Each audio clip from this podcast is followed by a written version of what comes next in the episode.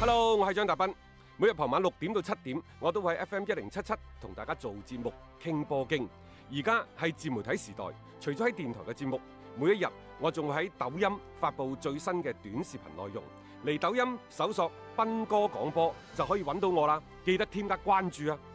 另外，歡迎大家關注我嘅微信號碼，方便隨時交流。敲重點，唔係公眾號，係個人號啊！微信號碼係一三四一六三六孖五九八，一三四一六三六孖五九八。接住呢，我哋睇琴晚意甲。叫唔叫榜首大戰呢？又或者係即係爭冠大戲吧我覺得如果早一個月踢就好啲啦，啊呢場波。嗯，佢哋喺主場對住排名第四嘅拉素，嗯，兩隊波嘅首席射手都有入波嘅。係嗯嗰度音樂比利有入波，咁、然之後呢，斯朗就啊斯朗三分鐘之內梅開二度，咁啊最終呢，協助球隊係二比一擊敗咗拉素，嗯就繼續領前呢，就係國際米蘭八分。八分啊，八嗯分嚇，即係呢個其實冠軍我哋都成日講話冇懸念㗎啦，呢八分，即係雖然理論上係有機會被後邊係冚上啊，但係睇祖雲達斯嘅表現啊，特別係啲競爭者嗰啲不濟嘅表現，咁你就可以睇到呢個冠軍其實冇懸念。即係你睇到咩金球獎取消，大家利雲道斯基係最大嘅輸家，但係斯朗以今日早上係啊喺場上亦都證明咗，實際上取消金球獎可能佢先至係最鬱悶嘅 人。可能佢都想話憑藉住喺賽季尾嘅呢一段好嘅表現啦，係為自己去衝擊翻呢個金球獎，係即係起碼奠定咗一啲基礎先啦。唔好忘記啊，佢而家少緊美斯一座嘅，嗯 即係呢個係無形嘅一種競爭嚟嘅，即係互相之間佢肯定係有一個嘅目標，希望去達成嘅。哇！佢呢個賽季三十個入波噶咯喎，嗯，嚇三十個啊喂，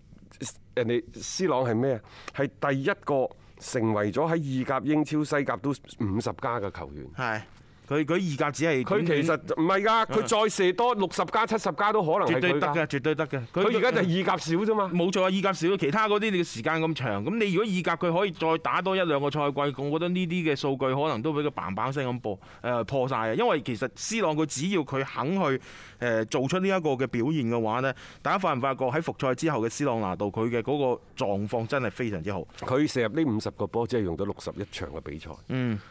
佢效率好高。效率好高好高啊！嗯之前意甲嗰度呢，最快嘅五十波嘅記錄呢，就話係舒夫真高，即係六十八場。當然嗰個統計話唔知六啊八定六啊九嘅，但係嗰啲已經係作估啦。而家最快嘅係六十一場五十隻波。誒而且好多紀錄會即將被 C 朗打破咯，即係呢個係即係點解話球王球係啊王就係咁嘅意你思。 拜仁八連冠又如何啫？而家贏咗拉素之後，其實意甲聯賽呢個賽季冠軍嘅歸屬已經冇咩太多嘅懸念。祖雲達斯誒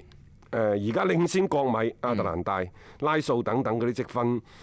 八九十一，係啊。基本上基本上唔使唔使諗。剩翻嗰幾輪 波嚇，即係理論上嘅可能，即係贏多一場嘅話，基本上連呢種可能都已經破滅埋咁滯。所以呢個冠軍呢，誒俾翻呢個祖雲達斯呢，可以咁講啊，亦都再一次證明啦喺意甲當中祖雲達斯嘅嗰個絕對嘅統治地位。但係呢，就咁樣嚇，就算係祖雲達斯喺意甲嘅絕對統治地位，但係其實今年唔係祖雲達斯嘅表現有幾好。嗯，當然啦，其實佢哋嘅積分已經肯定係超過八十分，呢個就係一個奪冠嘅嗯分數。係啊，因為當初你誒呢一個摩連奴率領國際米蘭奪冠嗰啲七十分、七啊一分、七啊二分嘅啫， 八啊幾分對於意甲嚟講個奪冠嘅分數已經好高㗎啦。誒沙里實際上佢嘅嗰個傳控嘅體系係咪真係咁適應隊波呢？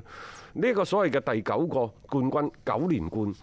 喺今年喺呢個賽季嚟講，更加多嘅其實係一種底蘊嘅累積。嗯亦都呢，就係得益於其他競爭對手喺關鍵時候嘅甩碌。嗯，一個又一個甩碌啊！ 即係先係國米，繼而拉素啊， 即係你要諗下，其實拉素同祖雲達斯喺復賽之前係爭一分嘅一個積分嘅啫。最陰功呢，係亞特蘭大谷到盡，誒誒差唔多扯到自己爆晒，冇計啦都係慢慢睇到少少祖雲達斯嘅車尾嘅啫。係。國米一度進逼祖雲達斯，嗯翻車，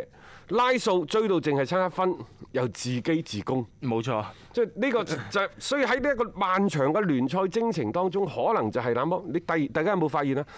你睇一一波連勝，又或者一波氣勢如虹嘅勝利之後，往往你會迎嚟兩場賽事，嗰兩場賽事好詭秘嘅，但係你有冇發現？嗯一平一負，但係呢啲咁嘅 所謂嘅軌跡軌跡啊嗯啊，比比皆是，無比熟悉嘅。誒啊仲要揼落唔同嘅隊伍嗰都啱度，㗎都都啱啱㗎，㗎係啊嗯，即係突然間咁樣，好似一個調整期咁樣啊樣。然之後第三場可能係小勝一比零或者二比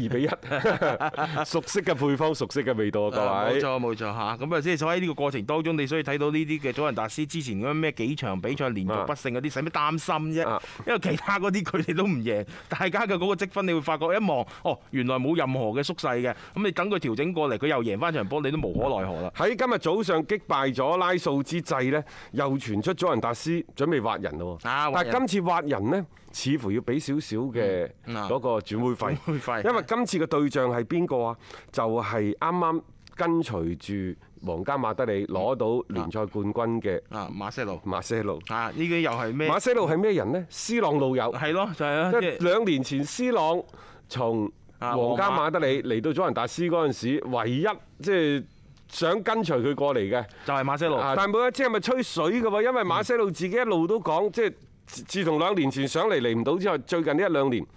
佢成日都同媒體講過，佢唔想離開皇家馬德里，啊，啊又想繼續呢就喺度終老。啊，即係一時一個樣咯，反正其實都係睇住嗰個疫情況啊、形勢而變化嘅啫。但係誒呢個前提睇斯朗會唔會繼續留翻喺球隊，因為作為祖雲達斯嚟講，肯定唔會係